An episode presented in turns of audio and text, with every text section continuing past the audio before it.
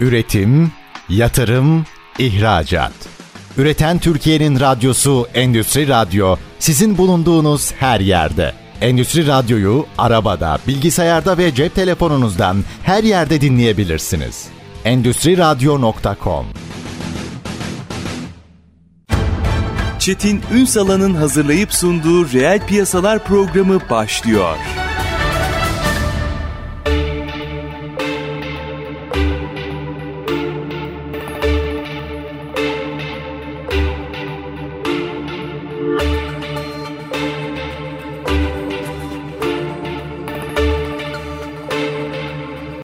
Piyasalardan merhabalar. Türkiye'nin gerçek gündeminde birlikteyiz efendim. Bugün dönüşümü konuşacağız. Hatta dönüşümün yazılımla ilişkisini konuşacağız. Çünkü işte dünyada bir trend var. O trende uygun olarak ona uyum sağlayabilirsiniz. Fakat o uyumu sağlarken farklılık yaratmak, o farklılığın içerisinde katma değeri ülkede tutmanın yolu oraya kattığınız farklılıkla, zekayla yani yeni ekonominin içerisinde yazılımla söz konusu. Biz yazılım sektörünü, ihracat potansiyelini hepsini mercek altına alacağız. Uzman ekip ihtiyacından başlayarak sağlıklı çözüm ve Türk yazılımları ilişkisine kadar konuşacağız. Makine sektörü özelinde açılımlar yapacağız. Hepsini konuşacağız. Bugün kıymetli bir konumuz var. Yenesoft yazılım CEO'su Cem Şirolu. Bugün reel piyasaların konu. Sayın Şirolu hoş geldiniz efendim. Teşekkür Çok teşekkür ederim. ediyorum. Galiba buradan başlayalım. Bir kere evet manşete koyuyoruz. Dönüşüm, dijital dönüşüm, yazılım tamam. Ama gerçekten o ilişkilendirmeyi doğru anladık mı? Biraz buradan başlayalım. Aslında şöyle söyleyeyim yani bu ilişkilendirme doğru. Bizim dönüşümle aslında yapmaya çalıştığımız kurumsal hafızayı dijitalleştirerek sürdürülebilir kılmak ve devamlı gelişmesini sağlamak. Dijital dönüşümün gerekliliği nereden geliyor diye sorarsak şimdi burada piyasaların bence son 5 yılına bakmak lazım. İklim değişikliği, terör, savaş gibi insan kaynaklı olaylardan bir hayli etkilendi. Deprem, volkanik aktiviteler doğal afetlerden etkilendi. Gerçekten sürdürülebilir bir ekonomiyi devam ettirmek için teknoloji adaptasyonuna ve işbirliği yeteneklerini arttırmaya ihtiyaç çoğaldı. Bu müthiş bir başlık şimdi bu. Bunu açalım. Yani kritik sadece söylediğinizde altı çok boşaltılabilecek bir şey ama çok hayati. Evet çok hayati. Şimdi bir yandan bu riskler bu kadar iş hayatını zorlarken Şimdi düşünün bir Covid çıktı dünyada. E, tedarik zinciri kırıldı, enerji kesintileri oldu, tüm dünyada enflasyon arttı. Ufak bir şey bir anda bütün sürdürülebilirliği yok ediyor. Aynı zamanda bu risklerin yanında teknoloji de çok hızlı gelişti. Bugün biz eskiden bir aşıyı 5 ile 10 sene içinde geliştirebilirken şimdi yapay zeka geliyor diyor ki ben protein katlanmalarını %90 doğruluk oranıyla hesaplarım arkadaş diyor. Covid aşısı bir yıldan daha kısa sürede test aşamasına geliyor. Biyopsiyle alınan kanserli bir hücrenin mikroskoptaki görüntüsünden bu kanserin nasıl yayılıp yayılmayacağına karar veriyor. Tabi bunlar medikal sektöründeki Olasılıklar gel- gelişmeler. E, makine sektörüne baktığımız zaman da orada da generatif design. Yani size diyor ki bunu bak bu şekilde çizersen daha hafif, daha güçlü, daha ekonomik ve daha uzun ömürlü olur diyebilen tasarım araçları çıktı.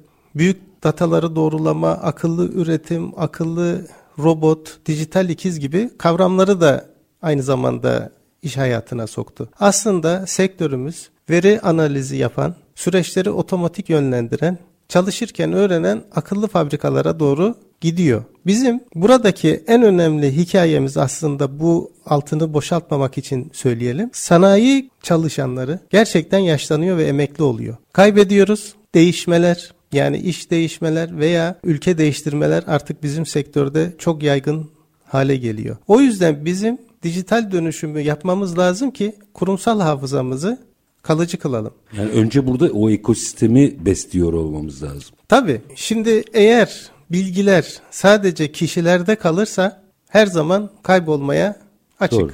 Bizim bu dönüşümü başarabilmemiz için gerçekten bütün verilerimizi dijital yapmamız lazım. Bakın dünya zaten dijital bir iş dünyası, dijital bir dünyaya evriliyor artık. Ve bu dijital dönüşüm artık bir ihtiyaç, zorunluluk. Bunu bütün müşterilerimize hem Türkiye'de hem dünyada anlatıyoruz. Peki yani işte konuşuyoruz dijital dönüşüm nasıl olur? Dijital dönüşümde bir defa bütün datalarımızı, bilgimizi dijital yapmamız lazım. Dakika bir bu, bu olmazsa olmaz. Bu olmazsa olmaz. Birincisi bu. İki, bu dijital datayı doğru ve tek kaynak üzerinden yönetmemiz lazım. Şimdi dikkat ediyorsanız şu an birçok fabrikaya veya iş yerine baktığınız zaman işte kalite kontrol şeyle konuşamıyor. Üretimden konuşamıyor. Üretim tasarımla konuşamıyor. Tasarım satın almayla konuşamıyor. O orayla konuşamıyor. Sadece kişiler kendi arasında mailleşerek aslında yine bir kayıp yaşıyorsunuz. Hatta bizim gençlik yıllarımızda işte de anlatırlardı işte devletin birbirinden haberi olması için bütün bakanlıkları dijital olarak birbirine bağlayalım. Tamam. E çünkü şimdi gidiyorsunuz işte bunun borcu var mı? Ya bunu soruyorsan görebilmen lazım yani. Benim gidip başka bir bakanlıktan o yazıyı alıp getirip sana vermemem lazım. Daha e-devlet yokken ortada. Evet, evet, aynen öyle. Dolayısıyla aslında bu da bir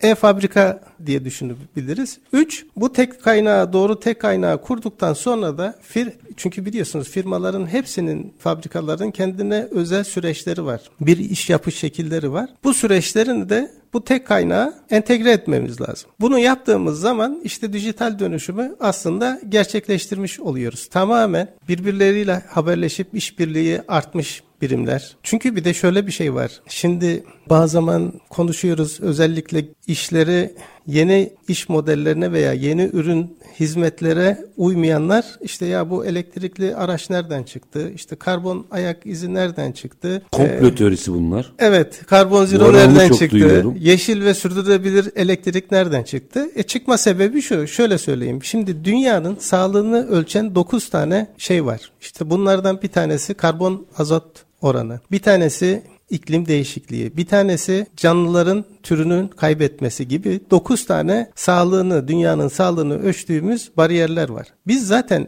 dünya olarak bu beşini geçmiş durumdayız. Tabii. E şimdi bu beşini geçince bu sefer ne oluyor? Büyük devletler diyor ki biz elektrikli araba yapalım. Artık bu fosil yakıttan kurtulalım. Çünkü devamlı kirletiyoruz. Hatta elektriği de yenilenebilirden üretelim. Bravo. Aynen böyle. Bu, buradan çıkıyor. Şimdi otomotiv sektöründe şunu tahmin ediyorlar. Diyorlar ki 2030 yılında yeni satışların %60'ı elektrikli araç olacak. Hı hı.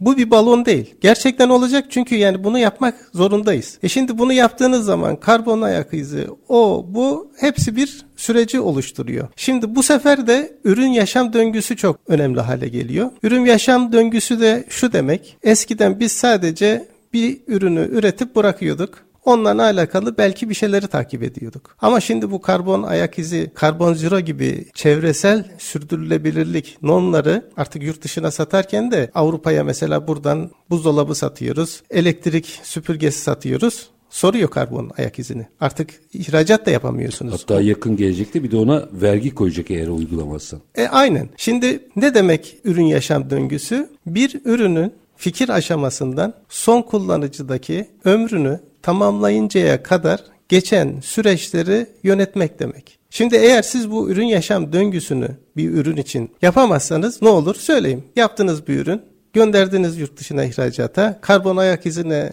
takıldı. Tekrar tasarıma dönmek zorundasınız. Çünkü bu çevresel etkilerin %80'i tasarım aşamasında belirleniyor. Bu hayatınıza girdikçe artık dijital dönüşümün bir parçası olarak ürün yaşam döngüsü zaten dijital dönüşümle beraber gelen bir şey. Çünkü işbirliği yetenekleri artmış. Efendime söyleyeyim e, siz tasarladığınız zaman o ürün yaşam döngüsünü oluşturan tool'ların içinde analiz araçları var. Hesaplayabiliyorsunuz, görüyorsunuz, dijital ikizini yapıyorsunuz.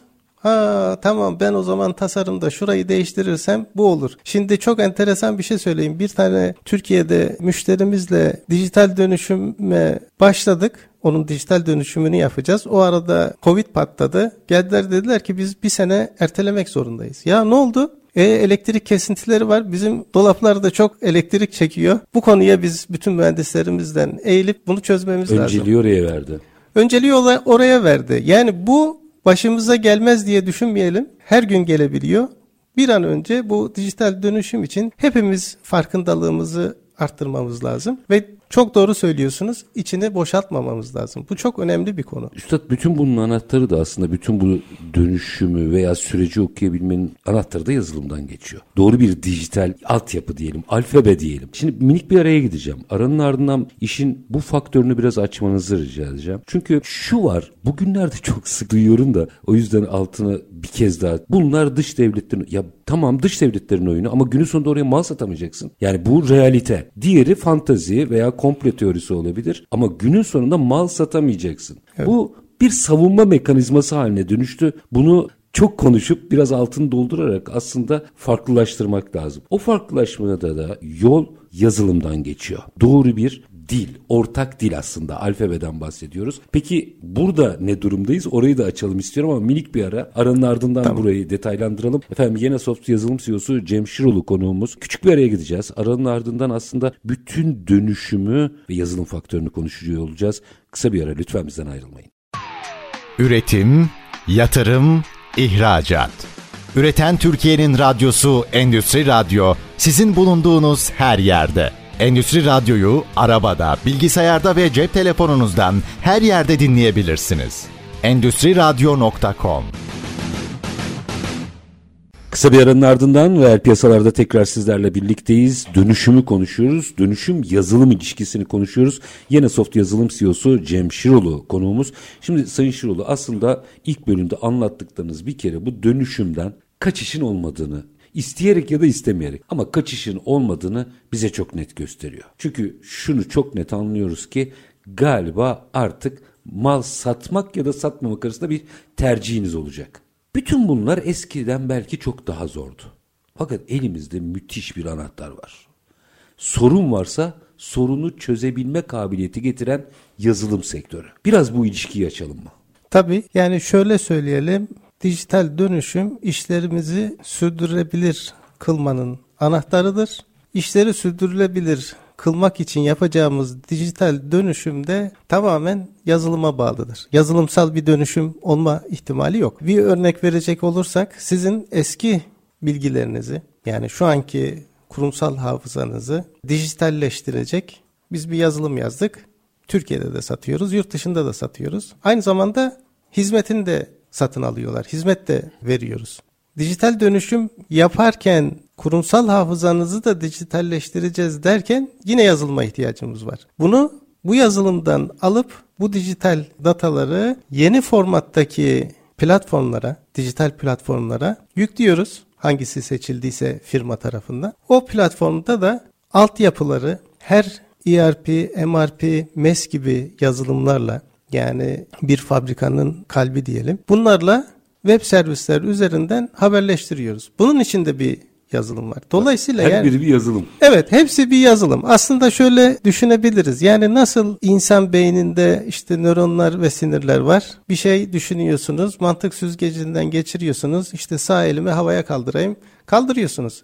Aslında bu beyindeki sinir ve nöronları tamamen yazılım olarak düşünebilirsiniz. Zaten Müthiş. yapay zeka da insanın beynine bakılarak yapılmış bir yazılımsal Gelişme zekadır, değil. gelişmedir. Yazılım hayatın artık vazgeçilmez bir parçasıdır ve yazılımsız hiçbir şey yönetemeyiz. Yani şöyle düşünün bir bıçak hiçbir şey yapamaz ama siz o bıçağı yazılımı olan herhangi bir makineye verdiğiniz zaman çelik kesecekseniz çelik kesersiniz. İşte ahşap keseceksiniz ahşap kesersiniz. Yazılım canlandırır. Akıllandırıyor yani Akıllandırır. aslında. Evet. Veya çok geleneksel klasik bir makinenin bağlantı elemanı gibi yani o makinenin günün sonunda birbirine bağlanıp çalışmasını sağlıyor aslında. Tabii yani buradaki en önemli şey artık işlerin gerçekten insan beyniyle takip edilecek bir durumu kalmadı. Yani şimdi şöyle düşünün eskiden bin parçadan oluşan bir araba şu an belki 15 bin parça var 30 bin parça var.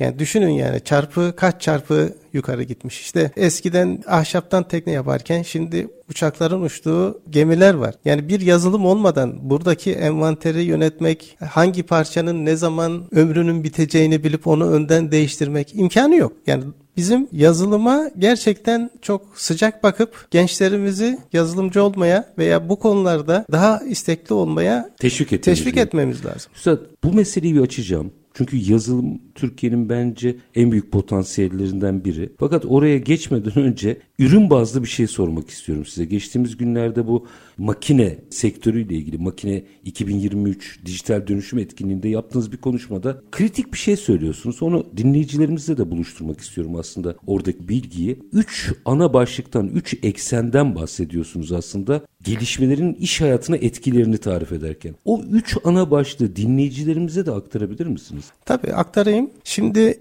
bu dünyadaki iş hayatımıza üç ana başlıkta inceleyebiliriz. Bunlardan bir tanesi yeni ürün ve hizmetler. İşte ilkini zaten söylemiştik. Otomotiv sektöründe bir köklü değişiklik Hı. oldu elektrik araçlarla. Aynı zamanda işte karbon, ayak izi gibi çevresel etkiler geldi. Şimdi daha başka enteresan bir şey söyleyeyim. Bir ürünün %14'ü yani dünyada üretilen gıda sektöründeki ürünlerin %14'ü daha tedarik aşamasında kullanılmaz hale geliyor. Geçen sene şimdi tabii bu büyük bir israf. Bu tamamen tedarik zinciriyle alakalı. Yani burada muhakkak bizim bir dünya olarak geliştirme yapmamız lazım. %14. %14.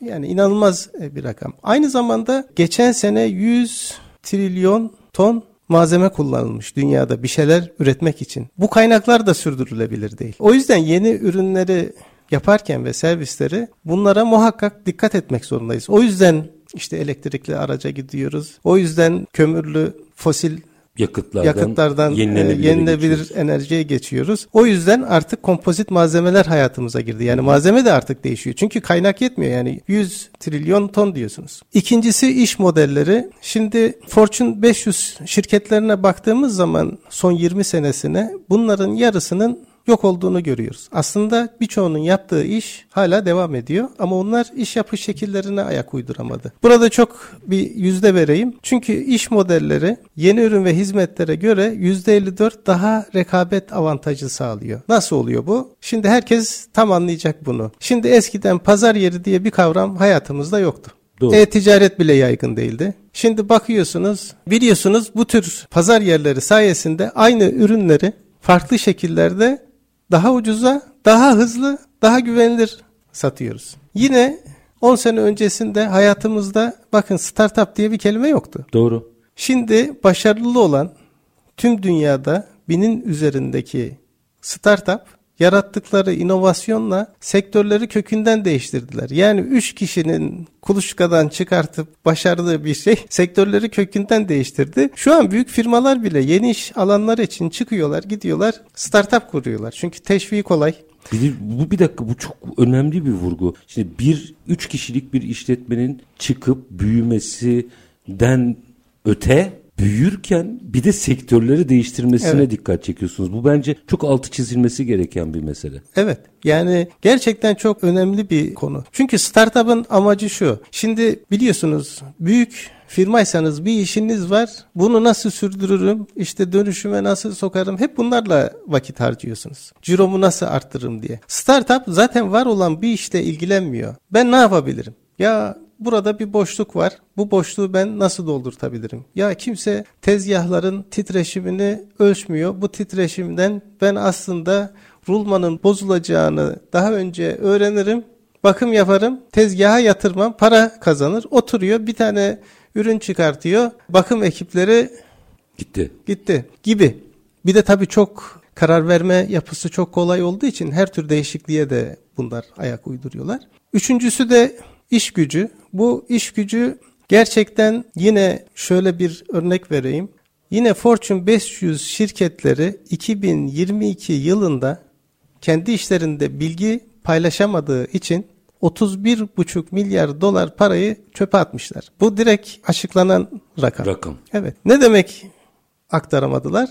Yani işbirliği yetenekleri yok. Haberleşemiyorlar dönüşümünü tamamlamamışlar. Yani biz aslında şunu söyleyebiliriz. Yani dijital dönüşümü tamamlamayan firmalar her gün aslında para kaybediyor. Siz parayı çöpe atıyor diyorsunuz. Çöpe atıyor evet. Parayı çöpe atıyor ve yani dijital dönüşümü gerçekleştiren bir firma bu yatırımını 1 ile 1 yılla 18 ay arasında alır. Çok rahat alır. Sadece kaybettiği, çöpe attığı paralardan alır. Maksimum 18 ay diyorsunuz. Maksimum evet. Maksimum 18 alır. Ya, Şurada şunu konuşalım mı? Bu bende biraz rahatsızlık yarattı ama çok konuşulmadı Türkiye'de. Son 15 yıla baktığınızda dünyada ilk 10'un değiştiğini görüyorsunuz değil mi? Evet. Yani bambaşka şirketler o ilk ona geldi. Bizde hepsi birbirinden kıymetli olmak üzere. Lütfen onlar üstüne alınmasın. İlk 500 İstanbul Sanayi Odası ilk 500 çok kıymetli firmalarımız var. Bakın kimse lütfen üstüne alınmasın ama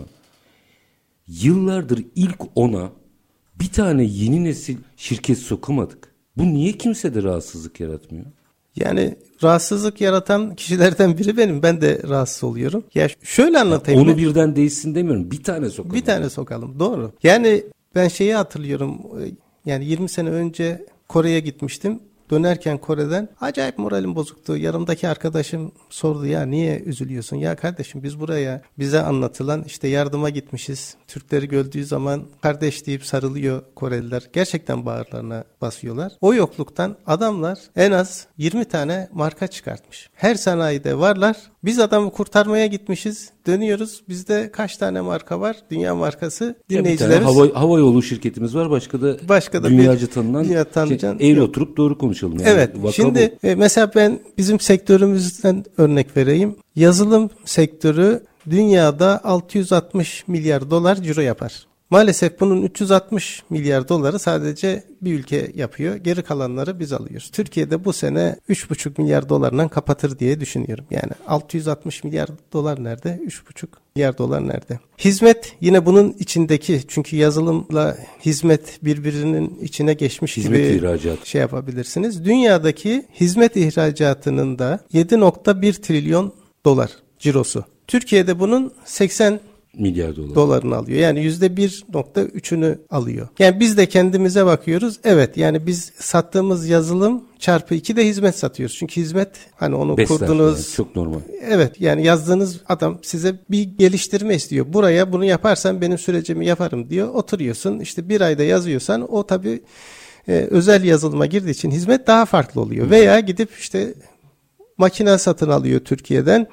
Bu makinayı kurmak için öğretmek için buradan bir hani know-how gerektiği için böyle bir eğitim veriliyor. Şimdi bu rakamlara baktığımız zaman aslında dünya bir marka oluşturabilmek için veya yeni bir ürün çıkartabilmek için çok ciddi para harcıyor. Çok ciddi kaynağı var. Bizim aslında en büyük sıkıntımız kaynak meselesi. Şimdi yine firma ismi söylemeyeyim ama yapay zeka için diyor ki olup olmayacağını bilmiyor. Ben bir ürün çıkartacağım. Hadi Silikon Vadisi'nde çıkart bunu diyor. 100 milyar dolar direkt kaynak aktarıyor. Üniversitede bir araştırma yapacak 100 milyar dolar kaynak aktarıyor. Bakıyorsunuz bu ülkelerde gelişmesi için çok ciddi paralar harcanıyor. E bizim ülkemize döndüğümüz zaman tabii ki kısıtlı yani kaynaklarımız. E biliyorsunuz bir de şu an bir gelişimi durdurmadan hayatta kalmaya çalıştığımız dönemler. Evet Tüm dünyada da enflasyon arttı ama hani biz hakikaten sanayicimiz de yoruluyor. Genel olarak bir kriz var. Ben buna bağlıyorum. Aslında üretebilecek, fikir çıkartabilecek harika insan topluluğuna sahibiz. Çünkü gerçekten çok ön zekamız çok iyi. Tam da bunu açalım mı? Evet. Minik bir araya gideyim. Tamam. Tam da işte bunu açalım. Kaynak konusunda haklısınız ama ben her zaman şunu soruyorum. Az ya da çok elindekiyle ne yapıyorsun? Yani amaca giden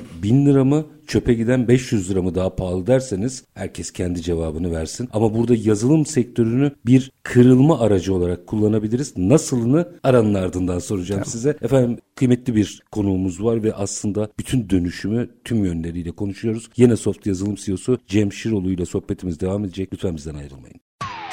Üretim, yatırım, ihracat. Üreten Türkiye'nin radyosu Endüstri Radyo sizin bulunduğunuz her yerde. Endüstri Radyo'yu arabada, bilgisayarda ve cep telefonunuzdan her yerde dinleyebilirsiniz. Endüstri Radyo.com Kısa bir aranın ardından reel piyasalarda tekrar sizlerle birlikteyiz. Konumuz Yenesoft yazılım CEO'su Cem Şirolu. Şimdi Sayın Şirolu aslında bütün dönüşümü programın başından itibaren aşama aşama o kadar güzel anlattınız ki. Ve sözlerinizden şunu anlıyoruz ki bu kaçınılmaz. Günün sonunda peki bütün görevi kime yüklüyoruz? Yazılıma. Değil mi? Doğru evet. anlamışım değil mi? Doğrudur. İşte doğru bir yazılım kurgusuyla aslında bir şeyleri çok kısa sürede üstelik bu dünyada değiştirebilirsiniz. Benim yazılım sektörüm ne durumda? Hadi biraz burayı yani bu mevcut durumuyla, potansiyeliyle ve doğru işler yaparsak nasıl dönüşebileceği ile ilgili bana burada bir fotoğraf çekebilir misin? Tabii şimdi şöyle düşünüyorum. Muhtemelen ortak düşünüyoruz. Türkiye'nin aslında itici gücü, gücü yazılım, Yazılım, olacak. evet. Hem nüfusumuz genç. Bir de şöyle bir avantajımız var. Mesela siz makine dediğiniz zaman Avrupa'daki bir ülke o makinayı 100 senedir yapıyor ve devamlı da bir inovasyon ekliyor. Üstüne Hani koyuyor. rekabet etmek zor. Bir avantajımız da yazacağımız konuları doğru belirlersek fazla rakibimiz de olmayabilir. Şimdi biz şöyle söyleyelim. Bu sene 3,5 milyar dolar gibi bir ihracat bekliyoruz. Yazılımda mı? Yazılımda. Tüm Türkiye için konuşuyorum. Yani biz doğru adımları atarsak 2-3 yıl içinde bir anda 30 milyar dolara çıkartırız. Yani çarpı Bu mümkün değil mi? Tabii bu mümkün. Bunun için yapılması gereken bir defa yani bizlerin gerçekten hepimizin birbirine yardımcı olması lazım. Yazılım stratejisi ve gelişim merkezi gibi yerlerin açılması Açın lazım. biraz bu enteresan. E, şimdi burada hatırlarsanız e, devletler geliyor halkına diyor ki bizim diyor mesela Arap ülkelerinden bahsedecek olursak işte petrol gitgide azalıyor kullanımı sona erecek. İşte bizim sağlık, turizm şu sektörlerle Yürümemiz yürümemiz lazım. İşte Avrupa'dakiler işte diyor ki biz işte dövme, döküm bunlar artık yok, kayıyor. Bizim artık yazılım ve elektroniği birleştiren bir ürüne gitmemiz lazım. Bizim buradaki yazılım stratejisi ve geliştirme merkezinin ne de bütün Türkiye'deki bu işi bilen insanların ortak çalışıp hangi alanlarda, hangi dilleri, dillerde ne geliştireceğimizi karar verip bunun üstüne gitmemiz lazım. Yani şey yetkisi olan, yönlendirme yetkisi olan bir think tank'ten bahsediyorsunuz Evet. aslında. Evet, aynen öyle. Şimdi o kadar hızlı ki işte benim de oğlum yazılım e, mühendisi olmak istiyor, soruyor bana ne yapayım diye. Diyorum ki bak şu şu okullara git ama bunlara gitme. Niye baba diyor? E, şimdi 20 sene önceki kitabı kullanıyor. Yani şu an biz 3 ayda bir yazılım yazdığımız yazılımlar değişiyor. Yani 20 sene önceki teknolojiyi artık çok Ya kullanmıyorsunuz. sizin kendi yazdığınız yazılım 3 ayda bir değişiyor. Tabii Diyorsunuz ya. ki eğitim 20 sene önceki kitap. Tabii. Dolayısıyla hani oradan bu tür hani yaklaşımlarla bir yere gelemeyiz. Bizim bu stratejiyi oturtturup şimdi dünya bir defa her şeyle haberleşmeye başladı. Çok enteresan bir şey söyleyeyim. Bu insanda da var, makinede de var, fabrikada da var. Ne demek bu? Ya kalbine pil koyuyorsun, kalpten Hmm, sinyal doğru, alıyorsun. doğru. Bir tane çip koyuyorsun. Şekerini devamlı ölçüp sana telefonda bir şey söylüyor. Yani aslında her şey dikkat ediyorsanız hep haberleşme üzerine gitti. Bizim aslında hep beraber haberleşme üzerine sadece bunu işte anten efendime söyleyeyim araba otonomu düşünmeden oturup bir strateji çizip ülkemiz adına devam etmemiz lazım. Mesela şey çok başarılıydı işte bu estetik saç ektirme gibi konularda dediler ki ya Türkiye bir merkez olabilir. E gerçekten bakıyorsunuz işte uçağa bindiğiniz zaman hep yurt dışından gelen insanları görüyorsunuz. Doğru. Aynen bunun gibi bizim de yazılım konusunda hem fikir olmalı lazım. Çünkü biz işte dijital dönüşümle alakalı yazılımları yazıyoruz ama onun bir alanında ERP gibi yazılımlar yazanlar var, muhasebe yazılımları var, oyun yazanlar var. Oyunda da mesela Türkiye aslında iyi bir yerde. Yabancı yatırımcı da çekti. Hani satın aldıkları tabii. burada Unicornlar çıktı. firma var. Hani ERP firmalarında da satın aldıkları firmalar var. Bence bu hep beraber düşünmemiz gereken bir konu. Hani bunu biz devletimizde de gerekli mercileri aslında ilettik. Sanayi Bakanlığımıza bir de Cumhurbaşkanlığı işte yatırım Sana. ofisine Ki bu son açıklanan hani dijital dönüşüm stratejisinin içerisinde bundan izler var ama siz çok daha somuttan bahsediyorsunuz. Evet. Merkezler oluşsun diyorsunuz. Tabii tabii. Yani merkezlerin oluşması bizlere daha katkı sağlar. Şimdi hani dijital dönüşüm bunun bir ucu. Yani siz fabrikanızı dijital dönüşümle çok enteresan bir yere getirebilirsiniz veya işinizi. Benim bahsettiğim biz Türkiye olarak Türkiye'deki potansiyelimiz belli. Stratejik olarak 3 sene 5 sene sonra çünkü yazılımın da şöyle bir şey var. Siz bugün yazmaya başlıyorsunuz. O hemen olmuyor. Tabii, yani tabii.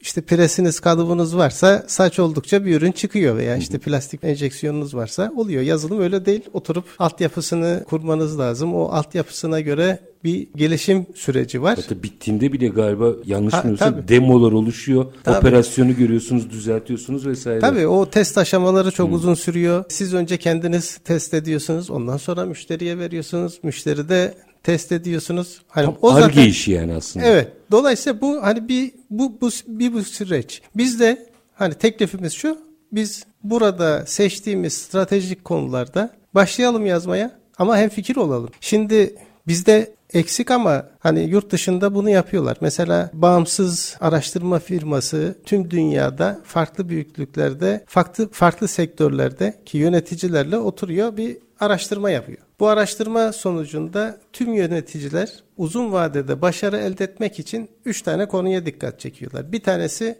müşteri ilişkileri.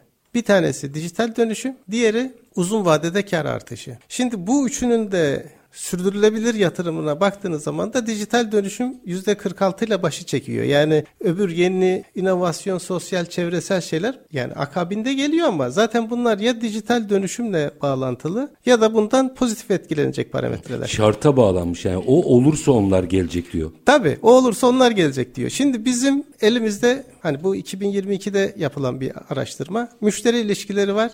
Yani bu bu yöne yazılımcıları itebiliriz. Gelin müşteri ilişkileriyle alakalı e, Ürünler yazılımlar çıkarın. ürünler çıkarır. Veya dijital dönüşüm. Bunu daha da çok geliştirebiliriz. Çünkü yani Türkiye konum olarak da çok iyi yerde. Bugün işte biz mesela İtalya'da da iş yapıyoruz. Sırbistan'da da iş yapıyoruz. E yani baktığınız zaman en fazla 2 saat 3 saat uçuyorsun. Yani ya- ve yanımızda da dönüşme açık olduğu gibi bir Avrupa var. Aslında çok avantajlıyız. Birçok sektöre mukayese ettiğimizde şimdi herhangi bir sektöre adı verip kimseyi rencide etmeyeyim ama yazılımda bir nokta daha var. Nasıl bunu avantaja çeviririz bunu da açın diye soruyorum. Türkler ve yazılım dediğinizde kredibilitemiz çok yüksek.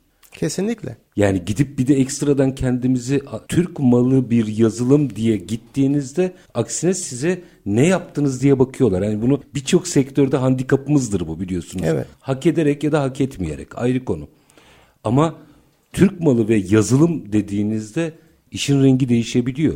Burayı nasıl avantaja çevirebiliriz? Şimdi aynı şeyi rediktör içinde söyleyeyim. Türkler rediktör yapar diyorlar. Bütün dünyada. Eskiden ya yapamaz işte acaba acabayken şimdi işte evet Türkler rediktör yapar. Büyük bir avantaj çünkü. Büyük bir avantaj. Türkler yazılım yazar. Artık bu da bunu söylüyorlar. Oturdu. Oturdu. Çünkü gerçekten çok başarılı, duayen insanlar var. Bunlar hem Türkiye'de olup yurt dışına da iş yapıyorlar veya yurt dışında da hayli bir miktarda alıyor. Mesela bizde çalışıp yurt dışına giden çok arkadaşımız var. Her zaman soruyorlarmış onlara. Acaba gelir mi diye. Sebep şu. Yani Avrupa yaşlanıyor. Yazılım işini yani 50 yaşında 60 yaşında tabii ki herkes öğrenebilir. Ama Ama kıvrak zeka başka bir şey. başka Genç- bir şey Gençlik yani. başka bir şey. Tabii yani üniversite hayatını bunu öğrenerek başlayıp Yargı devam- biriktirmeden bir Bravo. şeyler yazmak. Evet. Yaştan çok bu. Evet. Yaşla birlikte yargılar birikiyor. yargılar çünkü. birikiyor. O yüzden bu da bizim avantajımız. Şimdi hem genç nüfusun var. Hem Türkiye'de öğrenecekleri, çalışabilecekleri yazılım firmaları var. Hem de adınız dünyada güzel anılıyor. Evet Türkler yazım ve gerçekten bizim insanımıza da uygun bir şey. Pratik zeka gerçekten Türk insanında var ve çok hızlı çözümler bulabiliyorlar. Patentler alabiliyoruz yaptığımız o loop dediğimiz döngülerde. Bunu avantaja çevirmek için ne yapmamız gerekirse yani bu Türkiye'deki yazılım geliştirme işini gerçekten stratejik görüp buralarda haplar kurarak önünü aşmamız lazım.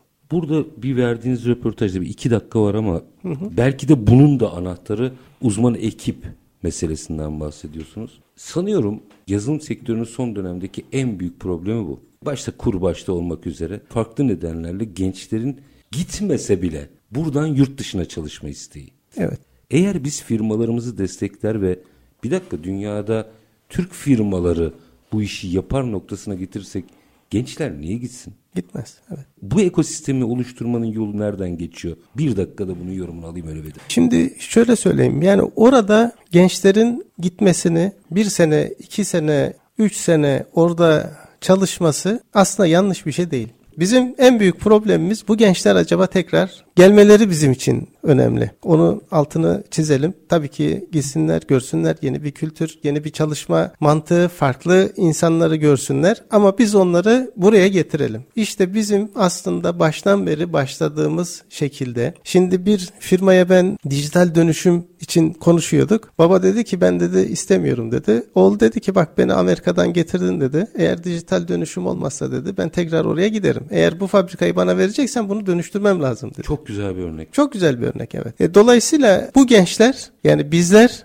bu yazılımları yaptıkça, dijital dönüştükçe, teknolojimizi geliştirdikçe gelecekler. Bunun yolu da buradan geçiyor. Evet. Üstadım çok teşekkür ederim. Çok keyifliydi. O kadar tane tane dönüşümünden yazılımla ilgili potansiyele kadar o kadar tane tane anlattınız ki yani ben doyamadım ama süren bitti. çok teşekkür ederim. ediyorum aktardığınız Ben de bilgiler teşekkür için. ederim. Sağ olun. Var Fırsat olunuz. Çok- verdiğiniz için. Estağfurullah çok teşekkür ediyorum. Efendim bugün Yine Soft Yazılım CEO'su Cem Şiroğlu bizlerle birlikteydi. Hani böyle virgül atmışız gibi oldu ama belki bu sohbetleri önümüzdeki dönemlerde yine Sayın Şiroğlu'yu burada ağırlayarak devam ettirmek isterim. Çünkü böyle fazla işin literatürüne girmeden ama bilimsel ciddiyet içerisinde nokta atışı aslında vurgularla her şeyi özetledi. Sorunu da potansiyeli de yapmamızı gerekenleri de takdir sizlerin. Biz her zamanki gibi bitirelim. Şartlar ne olursa olsun. Paranızı ticarete, üretime yatırmaktan, işinizi layıkıyla yapmaktan ama en önemlisi vatandaş olup hakkınızı aramaktan vazgeçmeyin. Hoşçakalın efendim.